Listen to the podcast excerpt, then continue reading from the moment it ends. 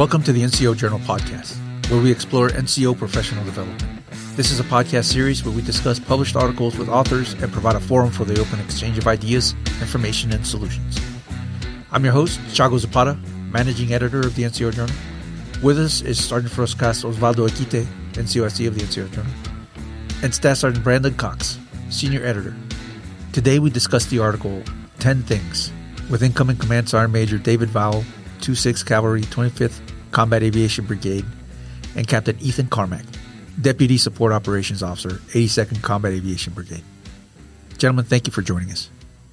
Sergeant Major, could you please tell us a little bit about yourself? Yeah, uh, good morning, gentlemen. Uh, thanks for having me uh, on the podcast this morning. So, my name is Command Sergeant Major David Vowell. I've been in the Army for 22 years. I'm a Black Hawk uh, mechanic and crew chief by trade, 15 Tango. I have four kids. I just recently completed a PCS uh, to Hawaii, coming from the 82nd, and I've pretty much been stationed in almost you know across the across all the major divisions from you know Alaska and Fort Bliss, Fort Campbell, you know 82nd at Fort Liberty, and then now I'm coming in. I'm the incoming Command Sergeant Major, getting ready to take over a 26 Cavalry in the 25th uh, Combat Aviation Brigade here in Hawaii. Thanks, Sergeant Major. So it's called 10 Things and I know that you you initially started out as five things. Tell us how it evolved into this ten things you wish you knew. You know, this this was a project that started out with five things. You know, it was a, a writing prompt that Sergeant Cox had given to me, and kind of more of like a like a challenge just from our previous conversations, and uh, and I couldn't basically I just got into the zone of, of writing and talking about it and it just morphed into five. It's at the end, you know, I kind of make it, or sorry, morphed into 10. It, you know, I kind of joked about it at the end of the, of the article, but this was, I talked to a lot of people too. I just wanted to just to get other people's opinion before I kind of formulated mine. I didn't want to jump into, you know, what I thought I should know when I was a sergeant, but what I, what, what it started from was, you know, if you were shaking someone's hand and they just got promoted to sergeant and you had just a few seconds you were you know waiting in line to shake their hand to congratulate them for getting becoming an nco you know what's something that you would tell them right? Um, and that's that's that's where the like the bolded you know comments came from of like this is the thing i'm going to say to this person very quickly uh, and then just kind of an explanation behind it.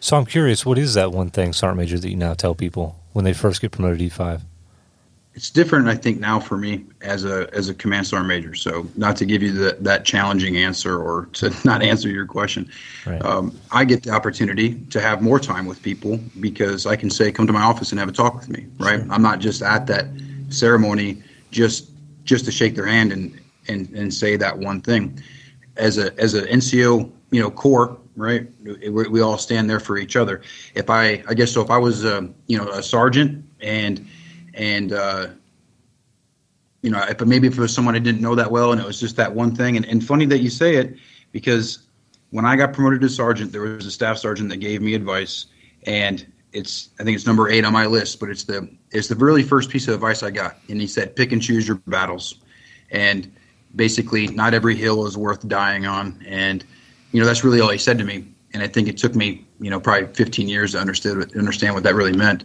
Um, not everything is you know some, sometimes it's just okay to grin and bear it or, or just to get things done but you know pick, pick and choose your battles because there's just some things out there that are that deserve more of your time and effort not everything is going to get 100% of your of your attention now, now going into the first one, let's let's kind of go down the line. We'll, we'll pick up on number eight uh, a little bit later here, but let's go, let's talk about uh, it's okay to make mistakes. Is there a specific story or a specific reason why you picked that? You know, uh, why you say that? I mean, what's what's the what's the story behind that? I think that's just in general. You know, everyone's me. I mean, and anybody else can can chime into this too, but terrified of making a mistake because you have to.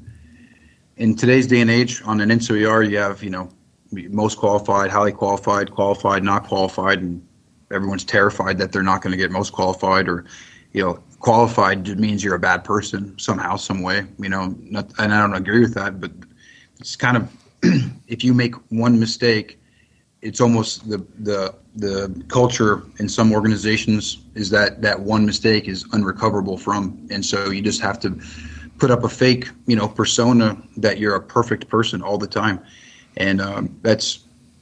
I don't think it's okay to, I guess, to perpetuate that type of behavior, especially as a leader. And it's okay to let people know that they can make a mistake because then they're just not trying. And and it's important to note that I'm not really talking about, you know, getting a DUI, right? Or or, you know, treating soldiers badly. That's not the mistakes I'm talking about. It's it's actually trying to getting out there, getting stuff done and and doing it wrong, you know, and you know, basically trying trying to do things the way you're supposed to do, but but making a, sta- a mistake along the way uh, to doing it right. You know, uh, it's okay to try new things and and and do things you know that you're not used to doing. Don't be afraid, if that makes sense. Yeah, we, we see a we see this a lot with uh, younger NCOs, right, or newly promoted NCOs that the uh, they're so afraid of making a mistake or or or you know that it's kind of stifles initiative it, it, prevents people from taking action at that at some point, and that's kind of even worse than than trying something and maybe just you know moving along from it and learning or making mistakes or adjusting. Um, yeah, so I, I found that, that that's an, a very interesting one. It's very on point for for young NCOs. You know, it kind of takes me back to to Sergeant Major. I was in the Marine Corps, so uh, you know my experience is a little bit a little bit different than y'all's, but it's you know a lot of things are, are right right there. You know, uh, but I remember we when I was with the uh, 11th Marine Expeditionary Unit, we you know the the, the colonel put put the young young soldiers, young Marines, in, in my case, young Marines in charge. So there was a young lance corporal, corporal in charge of each section, S one, S two, S three, you know, all of them down the line. And I thought that was that was interesting because they were they were allowed to run the section and make the mistakes they needed to make, and they and they got a chance to to learn from them. Uh, so I think that that's it's important that that NCOs, that soldiers in general, know that the, that you know making a mistake that is that it's okay to make mistakes, uh, but the important thing is you learn from them and you don't repeat them. So, uh, Captain, you got anything you can chime in on this? On number one on the list. Yeah, hey, my name is Captain Carmack. I didn't think I got the chance to introduce myself. Um, oh, no. Um, my name is Captain Carmack. I'm over at uh, 122 ASB over at the ASEC camp. I got the last year of being able to work with uh, Command Sergeant Major Vowell. Uh, he was my right hand man here in the shop, and uh, I'm really glad uh, you guys invited me and he invited me to join this piece, and I got the opportunity to read his article. Um, I I personally love seven and eight, but I'm glad we're going all the way down the list. Um, number one, it's okay to make mistakes. I think, especially from the officer side of the house, um, being able to let your NCOs know, because a lot of times, like, hey, if you're a company commander or if you're an officer, you're going to be that senior rater on an eval. Uh, and they don't, they feel like, oh shoot, I made a mistake in front of my senior rater. I made a mistake in front of my rater. Now it's, it's definitely going down the path that I don't want to go down. But I think it's as officers, we need to set that expectation to say, hey, uh, junior NCOs, especially we're talking about junior NCOs in this one, you know, hey, if we're out there training, I, I want you to make the mistakes now so that you don't make those mistakes later. Um, and then empower those soldiers to say, you know, hey, make mistakes now because, you know, ultimately we'll learn from those mistakes and continue to, you know, better ourselves and better the organization as a whole. Yeah, and if we are if we direct anything to senior leaders, I guess it would be um, you know, assume that risk and allow your, your junior NCOs or junior leaders to, to you know, take a chance and, and try something new. Let's move on to number two here. Let's talk about the, the need for balance. Yeah, so it's pretty important. Um, we most of us can talk to soldiers every single day that that don't have balance, and I think you there's a certain time. You know, I, I don't know when it is. It's different for every person. Where you you start you kind of start caring more about the unit than you do your soldiers, you know, or yourself or your family. And no one wants to admit that, but you know, if you go to any office building, you know, after 1700 and and the only parking the only cars in the parking lot, you know, they're probably like the majors, right? The S3s, the XOs, and then every once in a while you'll see a staff sergeant or a sergeant's car there and if you, you can find where that person is working you know they're they're probably doing something that can wait till the next day. Uh, I didn't learn balance until maybe maybe two or three years ago, and so I, you know, like I said, I had four kids, but I'm I'm not married, right? Um, I ended up with a, a, divorce after 17 years. I'm not blaming that on the army. That's uh, my it's my fault. I, I I own it, and it was, but there was many times where I put the army before my relationship, before my family, and there there came a time where you know that that relationship had to end and we both had to move on. And that was a learning lesson for me. And i let the army kind of dictate and control you know basically my entire life. And so i've been in the army since i was 17 you know i've never really had a real job interview. I i don't you know i don't know what life is like outside of the army. And so when if someone you know before i got you know married i was in the army even right? So for for for three years. And so um, kind of tell people like i was married to the army before i was married to my to my previous spouse. And in that in the article i talk about you know how the army will eat you up. And that's and that's kind of if you're if you're totally committed you know to the success of yourself and and your soldiers and and the army you will break down right? It, without any other balance, without any other taking time for yourself, for your self development, for the development of your family, and spending time with those that you love, um, there's it, it will take a toll. And I just know that you know from firsthand experience, unfortunately. And and it doesn't have to be just a, a, a divorce or a break in marriage. It can be other things too.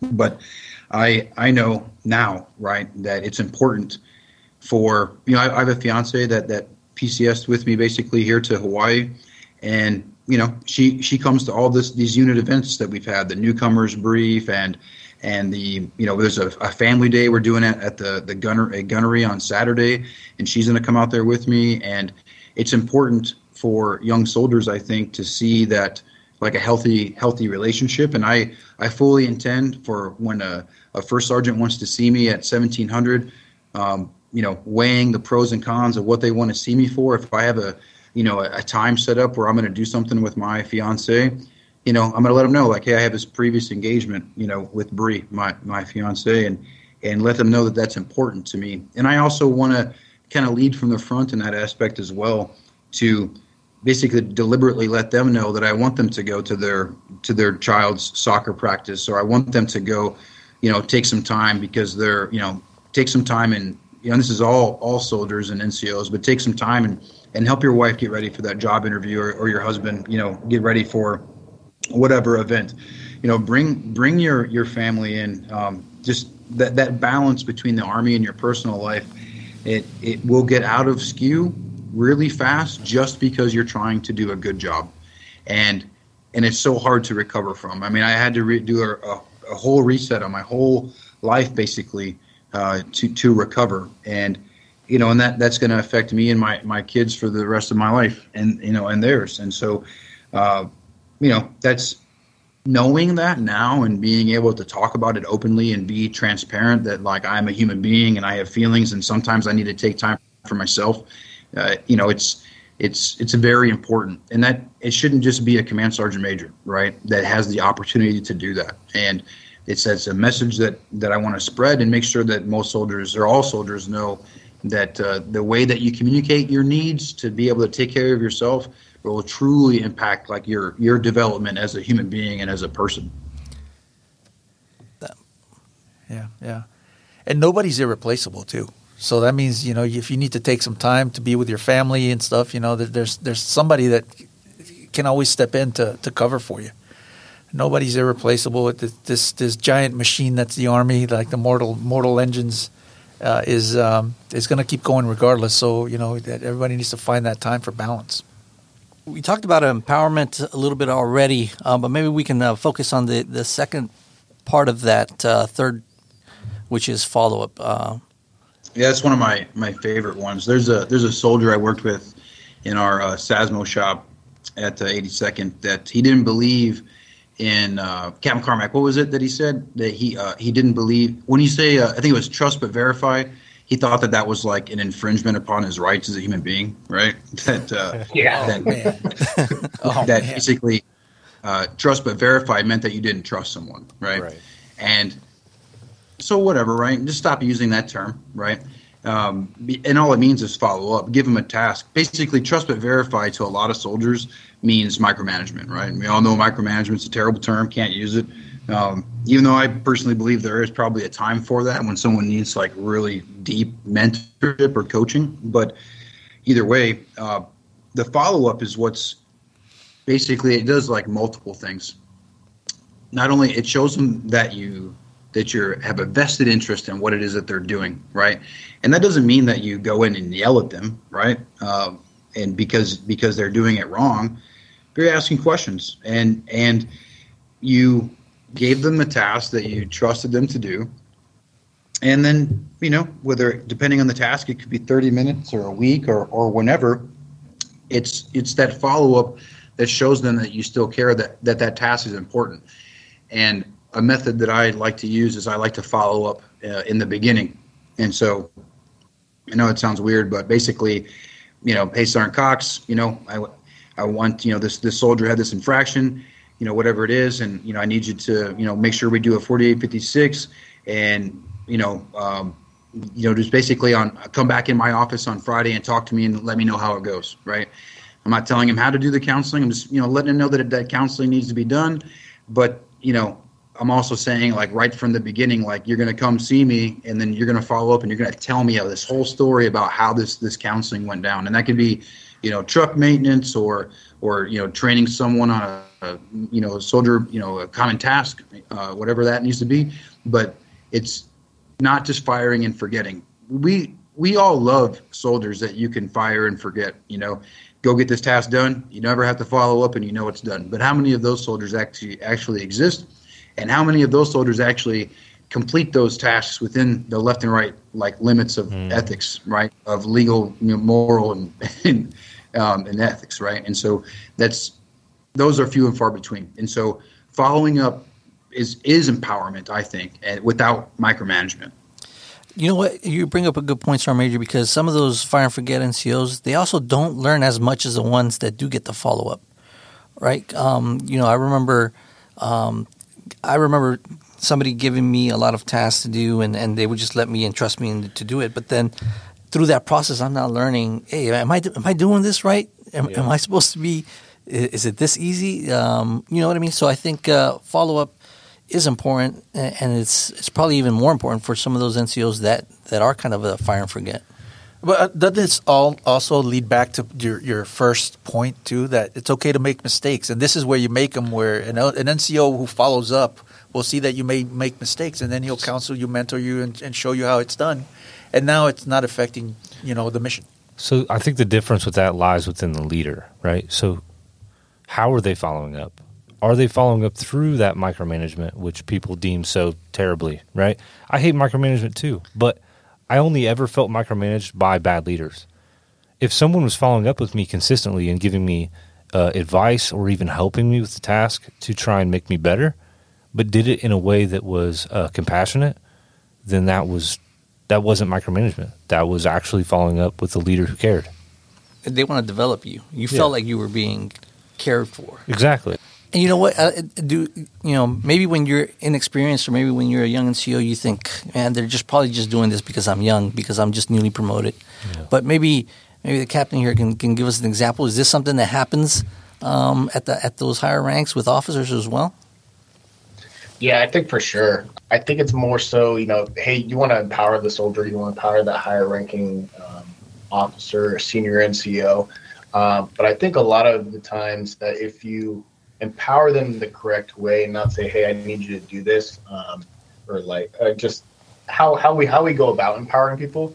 They honestly end up following up with you and end up if they care about the task and you know that you care about the task that you set forth for them, they end up back briefing you. Uh, I think here in the shop, honestly, I think one thing that Sergeant Major and I tried to, you know, get a lot of because when you work at you know on a brigade staff, you have a lot of senior NCOs, uh, senior officers that you know, you know, hey, I need you to execute X task, or hey, battalion um, XO, I need you to do this for um, whatever reason, or we, there's a million rabbit holes.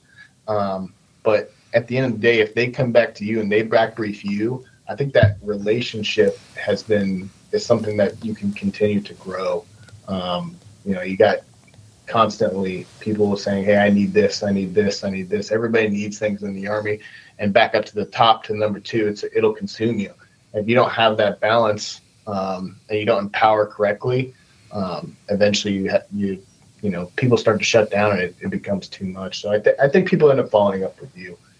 I'd like to refer this to, to the uh, the command sergeant major here. The how it refers to uh, or how you would tell it to a young, say, young corporal or a young sergeant, somebody who just became an NCO. How would you give them this advice in that, that short little nibble of, of information? Right. So I, I think that it's it's it goes down to counseling. Honestly, that's probably the best way for a sergeant to empower and follow up a soldier. Developmental counseling, and and and you know, we do that on a monthly basis, and that's a way for them to actually track and record and follow up on things that they assigned a soldier to do. So it goes more than just those basic tasks you, you know, do you need me to take you to the education center so we can learn about how to enroll in college? Or, you know, do you want to go with me to the autocraft center and take the class together so we can both get our cards to learn how to do oil changes or whatever life skills that are required? Because it's still, as much as people don't want to do it, um, there's a lot of a lot of young soldiers that look to their NCO in a very fatherly way, and uh, it's it's people don't. I've hear I've heard that before. Like, oh, I'm not this person's dad, and that's true uh, or mom, for instance. But but that, that, counseling is the way to get after the empowering young soldiers. You know, to get after it and, and to get after trying to be the next rank, and then and then proper you know follow up throughout that month. That that kind of leads us to the next point, which is is getting as commitments versus compliance, right? It, when when uh, when you do that follow up, you know you you and you demonstrate that empathy, that uh, that care you're kind of getting commitment and, instead of just compliance. And maybe talk a little bit about that. Right. So that was we we talked about that a lot when I was at the Sergeant Major Academy. It seemed like every every course we took that it always came up, and a lot of senior leaders coined that coined that phrase. And there's a it's a I guess it's a WhatsApp group, a, a leadership development group that has a few hundred people in it, uh, and what spawned off of that was like kind of like a book club, and they they picked the three meter zone by retired, you know, Command Sergeant Major J.D. Pendry, and he had a whole section in there about commitment versus compliance. So I felt that was important to add in there because I was hearing it from you know multiple different you know directions, and you know most soldiers will do things because you tell them to, right? Most, and depending who you are, I think the senior you get when you when you give someone a direct task the more senior you get, the, there's kind of the risk goes up on whether or not they actually do it or not. Um, I just say that because I know sergeant first classes that I've worked with in the past that that will that are bold enough to not do what they're told, and so it's a that's a lack of compliance, you know, and a lack of com- commitment at the same time. But for a young soldier, a sergeant working with the young soldier, you know, we want soldiers to do things um, because they're you know because they want to, not because they they're told to. Um, and it's I forget the movie, but it was you know the I want you to I want you to do the dishes, and the guy was like, why do I why would I want to want to do the dishes? And uh, and that's this the commitment versus compliance. Uh, the the quality of work is much higher for people. Uh, uh the quality of work inside of an organization is much higher when the people that are in it are are committed versus just trying to get the job done because they're trying to leave by a certain time, right? And so, um, quality over quantity, um, and that's you're not going to get the commitment without the trust, right? And and all these points tie together, and you know you can you can sprinkle a little bit of into there, but you can't have commitment without trust, and you can get compliance just by the rank that you wear on your chest most of the time uh, especially with young soldiers. But for a young sergeant trying to get commitment from a, a brand new soldier, I, I, think is relatively simple, and that's just by doing the right thing and, and being there for that soldier and and you know training them and sponsoring them and, and bringing them into the fold and being a part of their life, being committed to them, and you know basically that the, the, that young soldier will just follow in the footsteps of that sergeant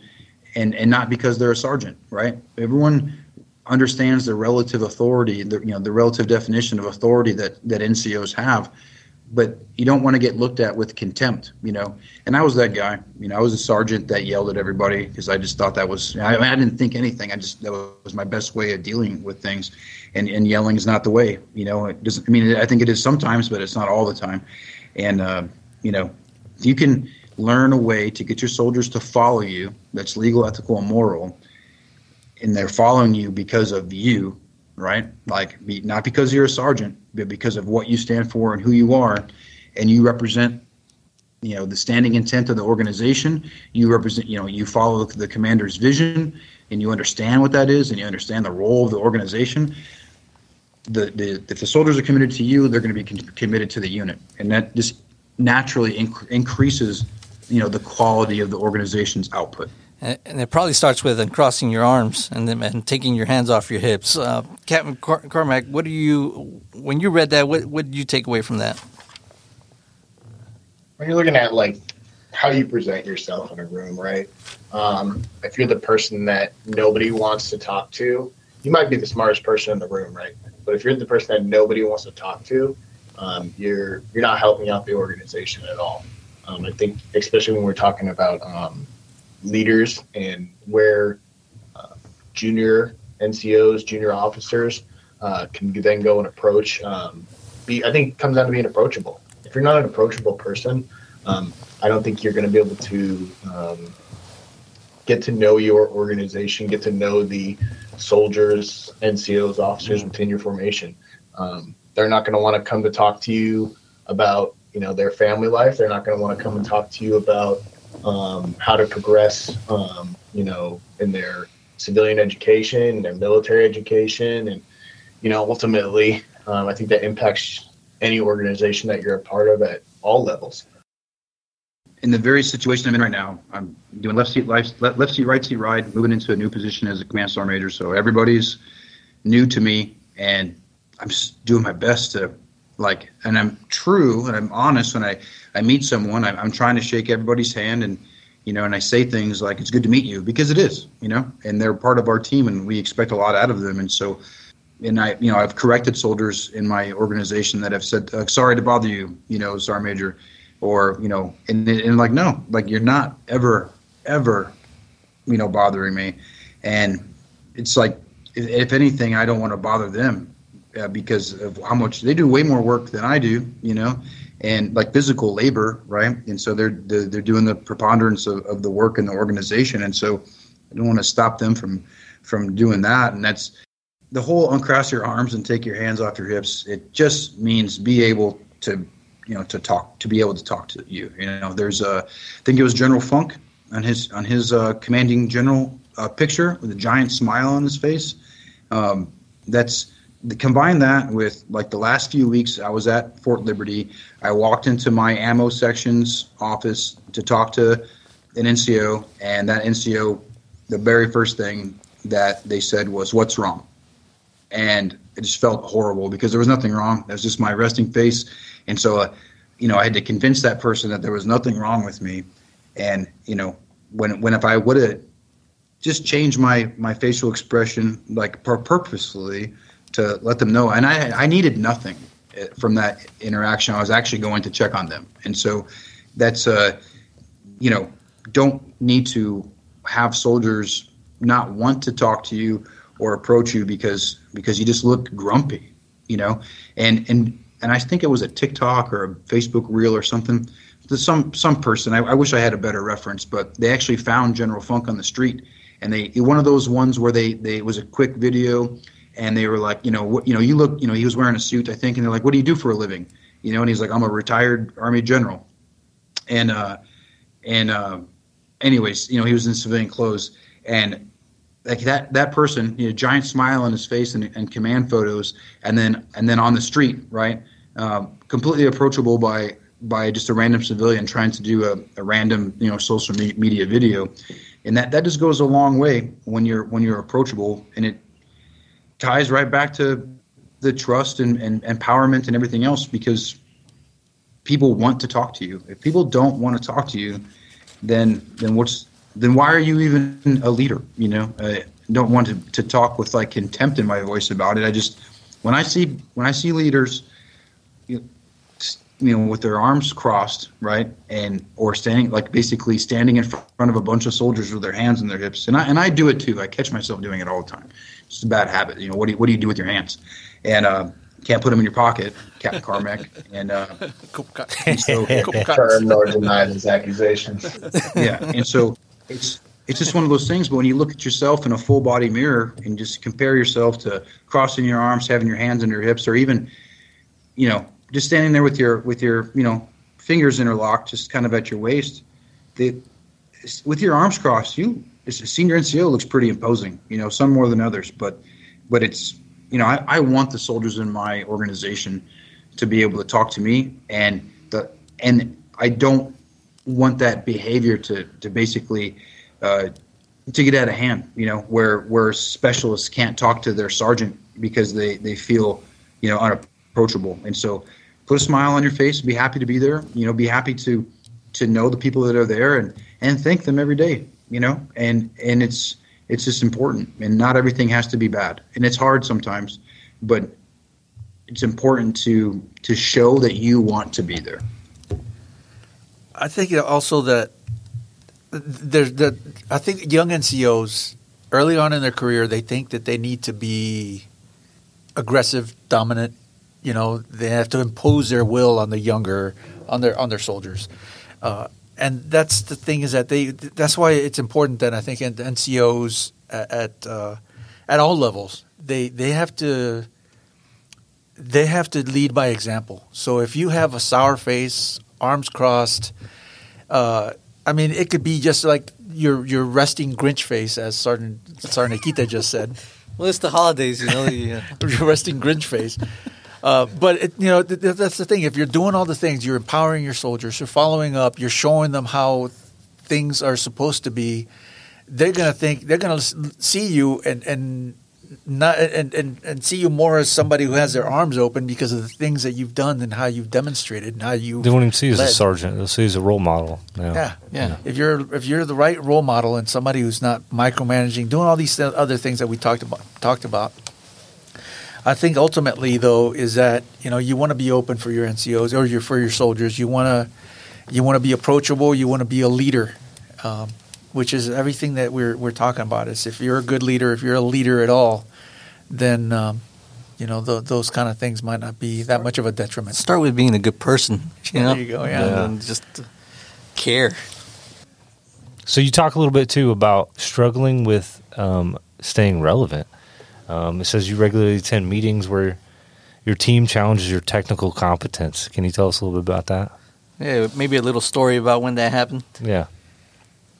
I mean, that happens every day. I mean, I'm a Blackhawk, you know, Blackhawk crew chief, right? And so now, you know, I'm in a I'm in an Apache organization. So I spent, you know, you see it with NCOs, right, where they go be a drill sergeant or a recruiter or an instructor. Instructors don't have it too bad, I think, because they they're instructing, you know, doctrine from their field. But you know, and, and drill sergeants will always stay in touch with basic, you know, common tasks. Uh, but they lose MOS competency. But recruiters, you know, they lose both because it's not about you know technical competence at all. And so, um, and now like once you reach a certain level and your MOS combines with others, so like I'm not a 15 Tango anymore, I'm a 15 Zulu, and so I don't get to my technical competence that I that I excelled at when I was a staff sergeant. I doesn't is it completely it's not completely irrelevant in an Apache organization, but it's I can't apply it 100%. And so it's important to ask questions. It's important to get in the books and read the doctrine. I mean, that's what I've been doing in this time, this transition time for me. Is I'm I'm reading aviation doctrine about how a cavalry regiment fights its fight, and that's what I have to do at my level. I can understand, you know, air transport operations and you know how to deploy, you know, in an expeditionary environment and our different METL tasks. You know, it's you don't want to be the person that doesn't know what they're talking about or you go, you know, it's always meetings, so right, or a field environment, or you ask someone a question and they say, I don't know, or I got to get back to you, and that's just showing that you're not not relevant. You know, why are you in a meeting if you, you know, if you don't know like basic information, especially like when when your peers or or you know people that are performing the same duties as you have those answers, and you know that goes if if you can't you know play the part then people will stop talking to you and that and they will not trust you. NCOs are supposed to be technically and uh, technically and tactically proficient, and so that's you have to work at it, you know, and that's where it comes from, you know, reading doctrine, and no one likes reading doctrine except for my old boss, Major Weathers. He used to write doctrine for a living, and uh, he works at 82nd. And uh, shout out to uh, Major Weathers. But he, uh, there's nobody likes doing that, but that's you. You don't get better by doing things that you like to do most of the time, you know. And so you have to make a conscious effort to stay relevant for whatever that means for you. And for me, you know, especially at this stage, it's it's asking questions and and getting involved and, and learning, opening my ears and, and letting people teach me, uh, so I so I stay relevant, you know, to what's happening in my organization. Yeah, and when you stay relevant, then you, you become confident, right? And so, um, you know, if, if anybody's out there struggling with confidence or, or struggling with, um, you know, being that, uh, having that presence, right? Uh, met the standard kind of NCO on presence. Uh, the best way to become confident is probably, which is the next point, coincidentally, uh, is by staying relevant. What do you think, Chago? Uh, no, I think it's it's important to be uh, to be confident, but I think I think we should hear from the sergeant major about this. Better yet, you know what? Uh, let's let's start with uh, Captain Carmack. Yeah, you're talking about the number seven confidence, correct? Yeah, yeah definitely. Yeah, I think um, how you carry yourself um, will largely dictate and the ultimate outcome. I think a lot of times, um, if you're confident in your decision making, you're confident in your um, ability to carry out tasks or um, take care of soldiers or um, you know I was I was asked a long time ago um, when I was I was getting ready to get selected to go to the the I was getting ready to get selected OCS had to sit in on a board and I was a civilian at the time so I'd never done anything in the army went in this board and there's all these you know high ranking officers who I thought were at the time and you know they're asking me all these questions and then you know, they asked me a, a fairly um, fairly challenging question. I I don't call the specifics of it, but it was they asked me the question, and then they asked me, "Well, you know, are you sure about that?" And I said, and I kind of changed my answer, and then they're like, "So you're not sure about that?" And you know, it, it, they ultimately, you know, expressed to me, you know, they said, "Hey, you know, no matter what decision you make, uh, be confident in that decision and stick to it, um, because you know, if you if you if you aren't going into that situation confident, um, then you, you, shouldn't be entering that situation at all, right? Um, I think I think that's kind of where I want to leave it. That it's, it's just expressing that confidence in yourself, and then expressing that confidence in your in your subordinates. If you don't if you don't enable them to be confident in their tasks, um, I think you as the the leader uh, need to need to better reorganize yourself. Uh, look internally first, um, always. What do you think?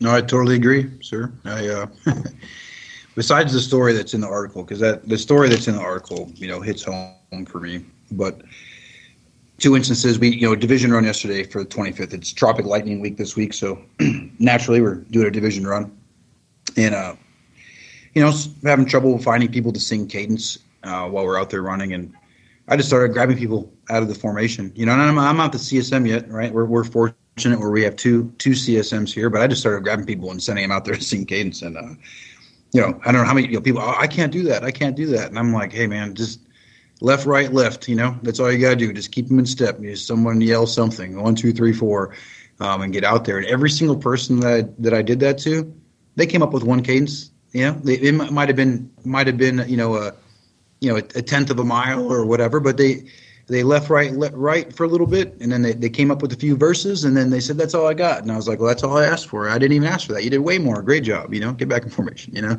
and um, you know that's just confidence you know and maybe next time they won't you know need someone like me to kind of to kind of push them out um, and, and to, to help out and, and sing some cadence because that's hard it's a hard thing to do that uh, i think that we were a lot better at it you know 20 years ago than what we are today um, and I'm I'll sing cadence. I'm terrible at it, but but I but I get out there and and uh, and I do my best, which is all I ask anybody to do. And the the second funny thing about about confidence is a few years ago I was like in a waiting. I was getting you know I went to the Audie Murphy board, and uh, you know sweating and and uh, terrified before I walked in there, and and the brigade one of the brigade CSMs that knew me, and you know he sat on the board, and he, he was walking through to go find his place at the table, and he he said, you know, Sarvel, why are you worried? You know, and I'm like, what do you mean? And he's like, you look terrified. You'll be fine. You know, like it's okay. And uh, and I was like, okay. And then like that's all it took. You know, and uh, and it was fine. You know, it was all good. The, the results of that day were wonderful, and uh, it's that that confidence that it was nice to have that encouragement. But you know, I probably could have done that. Like nowadays, I do that to myself. I pump myself up because I just you know that those uh, words of affirmation. You know, you can give them to yourself. You know, on the side. You know, and and that's that's where this confidence comes from. Uh, but let's let's go let's dive into the, the, the one that you talked at the beginning of uh, of our conversation here about choosing your battles. Was there a specific scenario that you uh, that that that you think about when you uh, when this point comes up or when you read about this point? Is, is singing cadence one of those battles you choose to to lose? one of those hills he'll die on. yeah, not not on division run day. I mean, you know what? If I if I you know if no one jumped out to sing cadence, like I would have kept doing it myself. Um, but uh, no, that's I. I always talk about. I think in the article I, there was uh, I don't know if it was CQ or yeah, it was CQ, something right. CQ duty, yeah. You know, there there's another one that came up recently about uh, head count. You know, K, or uh, KP duty I think in the chow. Um, and I was just a bystander to it, but I, I literally said, "Hey, is this what you want to fight for?" Right? and it was a it was to a first sergeant um, about you know you know arguing whether or not they had to do that or not you know and it's you know if you think about it you know there's no rank requirement for serving food in the chow hall you know you can't tell me that there's not one person you know that can go do that i'll go do it when, when i was a, my, the first sergeant of the first company at fort bliss there was they they used a lot of they used this uh, the way they, they, they talked about things was uh, building credit and cashing checks, right? And so you, by doing doing good things and you built credit, but then when when bad things happened, then then uh, then they were cashing checks, right? And so you didn't want to cash more checks than what you had credit for, something like that, right? And um, it's just one of those things where like doing something that figuring out a way to do something you don't necessarily want to do as a leader, like can you really do it? You know, and if you can really do it, just do it, and and that's going to build you some credit. You know, someone's going to remember that, and then and then you know you can cash that in later, or you can not and just do it because you're a good person or whatever. You can be the person that's always relied upon, and and sometimes that that's that'll wear you out too. That's that has its own dangers, but you know, not everything is worth a fight, and not everything needs a devil's advocate. Not everything needs to be argued about. You know, sometimes you just need to get it done, you know, especially when it's not something that is going to, you know, definitely not life, limb, or eyesight and not doesn't affect the unit's mission, you know, doesn't doesn't affect certain things, um, then just just let it be, you know, and uh, and get it done. And realize that you got more power than what you than what you have. If you count yourself as someone that does things, someone that works, that's an extra body that you have in your organization to get stuff done. So I think we lose some of that too. Um, or you know, once we get promoted, we start feeling like you know we don't have hands anymore to do to do things, and so um, man, that's just important to talk about. It's you're gonna just if you just get stuff done, you, will spend less in less time arguing. You're to be done with it, probably whatever that task was, and it's not worth your your mental frustration, I guess. You know, I think this one is directly tied to also to, to personal life. You know, you're talking about balance earlier, and I think it, this is an important life lesson for for for soldiers in general, for people in general, that you know you need to choose your battles. So I think it, it directly translates into into your personal life and establishing a good balance with your significant. Uh, with your personal life and, and, work life and your you know and your relationship with your significant other, and I think it's important that um, that NCOs or that soldiers remember that and you know use that advice that you have here and, and, the things that you're that you're saying and that we're all talking about and uh, apply it to to more than just you know being a soldier or being an NCO. Yeah, definitely. I uh, one of my previous commanders Uh, Chris Best is his name, and he's not in the army anymore. But he found this article, and uh, he called me or he texted me, and he said that he and he works in the corporate world now, and uh, it is you say you know it applies to your personal life, and he's basically sharing it with his his corporate team because it's he's like it's not a military thing, like it totally applies to us here, you know, in, in his setting as well, and so. Um, you know, it's just one of those cool things, right? Where where it's it, it is army specific, but you know, it doesn't take much to kind of translate to how any one of these points. You know, you can pick and choose your battles at home too. You know, like like, and is it is it worth it or not, or is it is it okay just to you know make your significant other you know feel better or whatever? You know, like what's that's what it is, right? If it's what's is the juice is the juice worth the squeeze? Yeah, that's uh, so that's a great point. Uh, let's let's. Uh, what about you, uh, Captain Carmack? You you want any? Uh, you want to contribute to this part of the of the? Of well, I tell you what, Lieutenant like Lieutenant Carmack was down to die on every hill. Uh, I, I was I was this was one of my biggest professional developments that I've gone through in the past.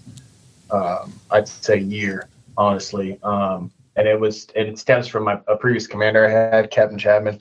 Um, he's out there at USARPAC now, probably down the road from Sergeant Major Vowell, and um, he really just it, I was down to I'd become that I'd become that lieutenant in my my last unit that was so um, I'd been there for a while. I was an XO for like 18 months, and I felt like I knew more than um, a lot of the newer, you know, officers who were either coming out of Triple C who were on staff telling, you know, me what to do when I'd been in the organization longer, you know, and they they just barely gotten there, and I'm, you know, I'm sitting there, I'm like, you were you were a lieutenant like just a month ago, and now you're telling me what to do, and you know, it just it it never one it never ended well for me because I was still a lieutenant at the end of the day, um, but at the at the same time, I think I I think I got to the point where um, I didn't really realize, um, you know, what they were trying to, what they were trying to get me to do, um, because, you know, what what the impacts of that of because you know you know not only are you, if you're dying on every hill, um, you're not going to be there for the next battle. Uh, I I think that's I think that's what you're what I ultimately came to is you know pick and choose your battles because the battles that you need to win are the ones that you need to that the ones you need to recognize which ones you need to win and which ones are you know not worth fighting. Did you have something you wanted to add, Sergeant Cox? Uh, no, I had a story earlier. I don't know if it's good for the podcast, but but uh, I I'll I'll mention it. So there was uh, during your uh, choose your battles. I was going to tell you a story. So we were on deployment, and there's an E7, and I've almost never said no to you know, like a direct order, like you need to go do this. But he came up to me. He was from maintenance platoon. Uh, I think we were working on this is Apaches, so Romeo. And he came up to me and he said, "Hey, I need you to fix this tip cap on the main rotor blade." And I was like, "Well, what's wrong with it?" And they're like, "Well, it's dented." And then I go over there and I find out that they were ground guiding the Apache into the clamshell and hit the tip cap off of the side of the hangar. I was like, "Are you kidding me?" Right? And then my NCO comes over and he's like, what happened? He's like, yeah, they hit it off the hanger. I don't know. So they're like, yeah, we need you to fix it. But because we already have the phase bird in here, because we're already working on a phase bird, he's like, can you just fix it while it's still on the aircraft? And I was like, you know what? No, I can't. And I was like, because it's difficult, right? To be on a scissors jack trying to fix a tip cap, which where you need leverage and stuff, trying to get this thing off. You get sand it and everything else. And I told him no, even though I probably I inside I knew I probably could. I haven't done it before, but I knew I could. And he, fought me, so I went to PC and I said, "Hey, I can't do that." And technically, in the book, it's a Romeo job, so I'm doing a favor for you guys. Well, that bit me in the ass because later they did actually take the blade off. I fixed it. Took me, you know, a couple hours. I gave it back to him, but like that NCO, like never came to us ever again. I almost completely ruined that connection between the maintenance platoon, one of the ma- maintenance platoon sergeants in our shop. Stubborn. Yeah, I mean it is. It's a good story though because it's um it shows it shows your confidence, you know, and and um, I have like the exact identical story where I was driving the tug mm-hmm. uh, and uh, on a Blackhawk, and I was I was the one driving the tug, and one of the ground guides let the rotor blade smash into, into a connex or something, and uh, and that happens often. I think almost anybody who's been aviation for a while probably has a similar story. But uh, know, I mean, it's one of those things where you you weren't wrong, right? Like you, you you weren't ethically wrong, legally wrong, morally wrong, you know. And so if that if you lost a relationship, it's just because that guy had angst, you know. Really, and today, you know, if you were to find that person today, you know, you'd probably laugh about it, you know, and they probably probably admit to it, like they're just being, you know, um, what's the word I'm looking for? Like childish, you know, or, or petty, you know, because we know it's it's not right to cut corners in Army aviation or anywhere really. I mean, there are there's a time and place, but but you know, it's they trusted you to do a job, and you went to production control, and you said, "Hey, this is where I stand on this," and I, you know, and they and they agreed with you, and so it's you know that that probably molded you, you know, and you remembered that story, and and you've probably told it before, you know, and uh, and if you were, and, and you're a sheet metal guy, sheet metal mechanic, and so if you were to go to the next, you know, sheet metal, um, you know, 15 golf AIT graduation and be the speaker, you know, you could probably tell that story um, where you had empathy, you know, to them and say, you're going to have situations like this and you're going to have to choose, you know, am I, can I get it done? You know, for the, you know, for the better, it wasn't, it wasn't, if you said yes to him, it wasn't for him. It was for the unit you know, right. because you know it is you need the aircraft back. But if he would have acted in a different way, you might have said yes. Yeah, you know, because I mean, and you know, he came to us like with a rush, like, "Hey, yeah, this got screwed up, but it's got to fly. Like, we got to go." And it's like, okay, well, and they listened to you. And uh, what if he would have showed up with a case of rivets? You know, you uh, probably that's different. Yeah, I used to get paid in Red Bulls to fix stuff all the time. Hey, man, I stepped on this panel. My bad. Here's a Red Bull. Yeah. but, Sometimes that's the way things get, done, get yeah, done, man. Hey.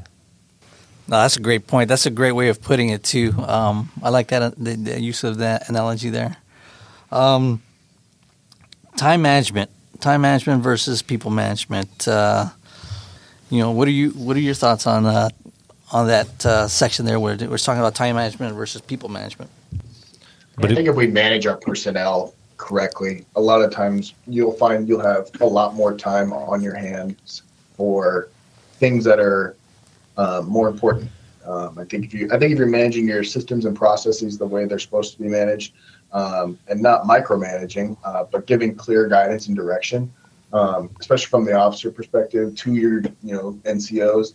Um, if you're giving clear guidance to those to those people and you know hey you're a junior nco giving clear guidance to a soldier and then you know sometimes you know everybody needs to a little bit of you know a little bit of shut up and color but at the same time and giving them that that why um, helps them you know like we talked about before you know helps them buy in helps them you know be committed versus you know compliant right and i think ultimately how we manage our personnel affects our everyday life because it affects our overall time management, right? So if we're sitting there, you know, um, doing things that we expect, uh, doing things for doing things personally that we would expect, you know, our subordinates to be doing and not managing them correctly, um, ultimately impacts, you know, you know yourself, and you'll be at work later, and impacts your family life, and you know, a lot of these end up bleeding into each other that we talked about before. So I, I think people management is a is a huge skill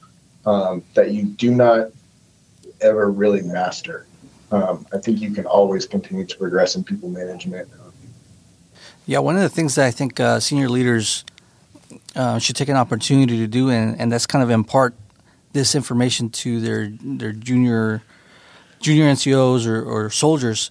You know, especially those that with combat experiences that you know they have to kind of I, I like painting the picture and saying that in, in combat this is you're going to feel this right shortage of personnel and equipment um, time uh, you, you're going to experience a lot of these things and so it's better that you learn how to deal with them now when you're in a garrison environment when you're in training then um, trying to learn that skill or, or, or those scoping skills or how to you know do more with less when your when your life depends on it when the life of of, of your your peers depend on it. And so um, I think that's one of the biggest things that we can do as senior NCOs is kind of put that in that perspective of uh, you know we're we're a combat right like we're an army that fight and fights and wins wars um, keep that in mind when when you're bringing up these you know questions of I don't have enough people I don't have enough uh, equipment to do this this or this or that you know there's never enough there, there never will stuff. be yeah yeah mm-hmm. uh, but we, we always make it work yeah so that, and that's the important thing. To, that's the important thing to remember. You know, we always we always make it work, and you can either do it with a smile on your face, knowing it, you know, or just complaining the whole time. You'll feel a lot better if you just commit to it. All right, so let's let's dive into number ten, which you know we're we're at the tail end here, but nobody likes a know-it-all. I, I, I, I just I just like that. It's, it's, like nobody likes a know-it-all. Tell, tell us about that, Sergeant Major. Yeah, that uh, it's just I don't know. I've had seniors to me, you know, that you you know you find out some new information, whatever it is, and you're excited about it because it's new to you. It probably affects the mission or affects the unit or affects someone's life, whatever. You basically run over there, tell them, you know. And uh, this has happened to me from being a private all the way to being a, a command sergeant major, and uh, you know, hey, this thing just happened. You know, here's this info, and the very first thing out of their mouth is, "Oh, I know that already," and it's just deflating. You know, it's like, oh, well, why did I even waste time talking to you? You know, yeah. and uh, and you know, what are you what are you gonna do about it then? You know, like that's that's back in the day. You know, I would just kind of eat it and be like, well, wow, you know, I, I guess I guess that person gets information faster than me. Um, but now, now I I kind of you know have some angst about it because it's like, well, if you knew about it, why didn't you take action? You know, and especially if it's something that was actionable. And you know, out of all the different types of power, he talks about it in Army doctrine, but information power is a real power, um, and nobody should hold on to it. And so, and some some folks, that's all they got. You know, that's that's all they have is information power, and it's okay to to let them have it. Um, doesn't mean they're in charge or they're the, the commander, but it's okay to learn. And so, it's just something that I don't feel like I, and maybe I, I have done that to people before. I, I, hope I haven't. But now, when I ask people questions or they come to tell me information, if it's something I know already, um, I know I just I just take it, and I and I'm glad to know about it. And the only time I ever really kind of admit that I knew it already is if what they're telling me is incorrect, you know. And I don't really say like, "Hey, you're wrong." It's more of like, well, you know what, to add to what you said, like I learned this thing too, you know, and that way you're not completely, you know, dismissing what they're saying. Um, I think it goes back to the the uncrossing your arms and and you know, get your hands off your hips conversation as well. It it when you just shut someone down, you're like, yeah, I know that. You're just becoming unapproachable, you know. Uh, what what do you think, Captain Carmack? Yeah, I'd say. Uh if we're looking at people who think they're know-it-alls, um, Sergeant Major's the one who knows it all. No, I'm, I'm kidding. Uh, Sergeant Major, Sergeant Major, honestly, he came into when he was here. He got here a couple months before I did, and uh, I think admitting that you don't know it all, um, first and foremost, um, I think is the first step, um, and it makes you more. And I think it makes you a lot more approachable as well. I think I don't know how many times I heard Sergeant Major Vowell mention, you know, in the shop, you know, I, you know, I'm the SPO Sergeant Major. I, I don't really think about the SPO, and I'm just a Blackhawk mechanic, but I'm I'm gonna learn and make myself better. And you know, if, you know, a lot of a lot of times I think we we see senior, um, you know, NCOs or officers or whoever. We see the rank on their chest, or we see all these accomplishments, and maybe they don't know it all, right? So how can how can you as the the junior NCO, um, not necessarily. I don't think maybe not necessarily educate them because you know I don't think it's that's the correct way of, of, of phrasing it. But how can you help them understand so that you can better, you know, better the organization? Um, I think if we if we all take a step back and admit that we hey we don't know it all, um, and say hey how how does this affect you and hey, this is how it affects me. Um, let, let's let's continue to go down down that down that path. Um, but I think you know, along with Star Major's um, point of you know someone coming up to you. I remember being in being in the TOC. I was in the TOC one time, and know, I came back from a sync that I had, and I told my commander something, and He's like, yeah, I know, because he had you know just got briefed something very similar, and you know you walk in and it's it's it's very deflating. It really is because you walk in and you know someone says, yeah, I already know that, so it, it kind of deflates that it, it deflates you a little bit, and you're like, okay, what's what's my purpose then? You know, you know, you're coming back, you're excited to give information. You know, you're you're doing that thing where, you know, you're giving feedback and bottom up refinement, and you're trying to. Uh, I think it goes back to uh, what was it the uh, one we had earlier. We were talking about following up. You know, you come back to follow up about something important that you were some information that you got, and you know, you just kind of get shot down. You don't you don't want that feeling. Um, so don't if you don't like that feeling, I don't think it's important to I think it's important that you don't give that feeling to your to your subordinates as well because they're fired up about that information. You know, be like, hey, that's awesome. They told me the same thing. We're on the same page. Let's let's let's get after it. It kind of leads to one of the things that Sergeant Major said when he when he when you were talking to Sergeant Major about your intro when you introduced yourself. Uh, where you uh, you said you don't you don't know a, a, lot of you don't know some things here about the the, the new uh, unit that you checked into and you're asking questions you know, if it, how easy would it be for sergeant major to, to command sergeant major to walk in and uh, and everybody's going to assume that he knows it all, but he doesn't. And if he acts that way, then you may be able to you may be look foolish later on at some point because of things that you know that you assume or whatever. So I think it's important that not only that people don't like know-it-alls, but don't act like a know-it-all. If you don't know something, I don't think there's anything wrong with you know asking questions uh, and, and learning you know that's again you're, you're setting an example as uh, as well. Uh, Sergeant Major, you walk in there, you start asking questions. They're, they're knowing they know that okay. First of all, he, he's he's curious. Second of all, he wants to know what we're doing here, and, and third, he's he's not afraid to to to to ask for help. And I think that's important that you demonstrate that the fact that you're doing that demonstrates, I think, that it's okay for them to do the same thing.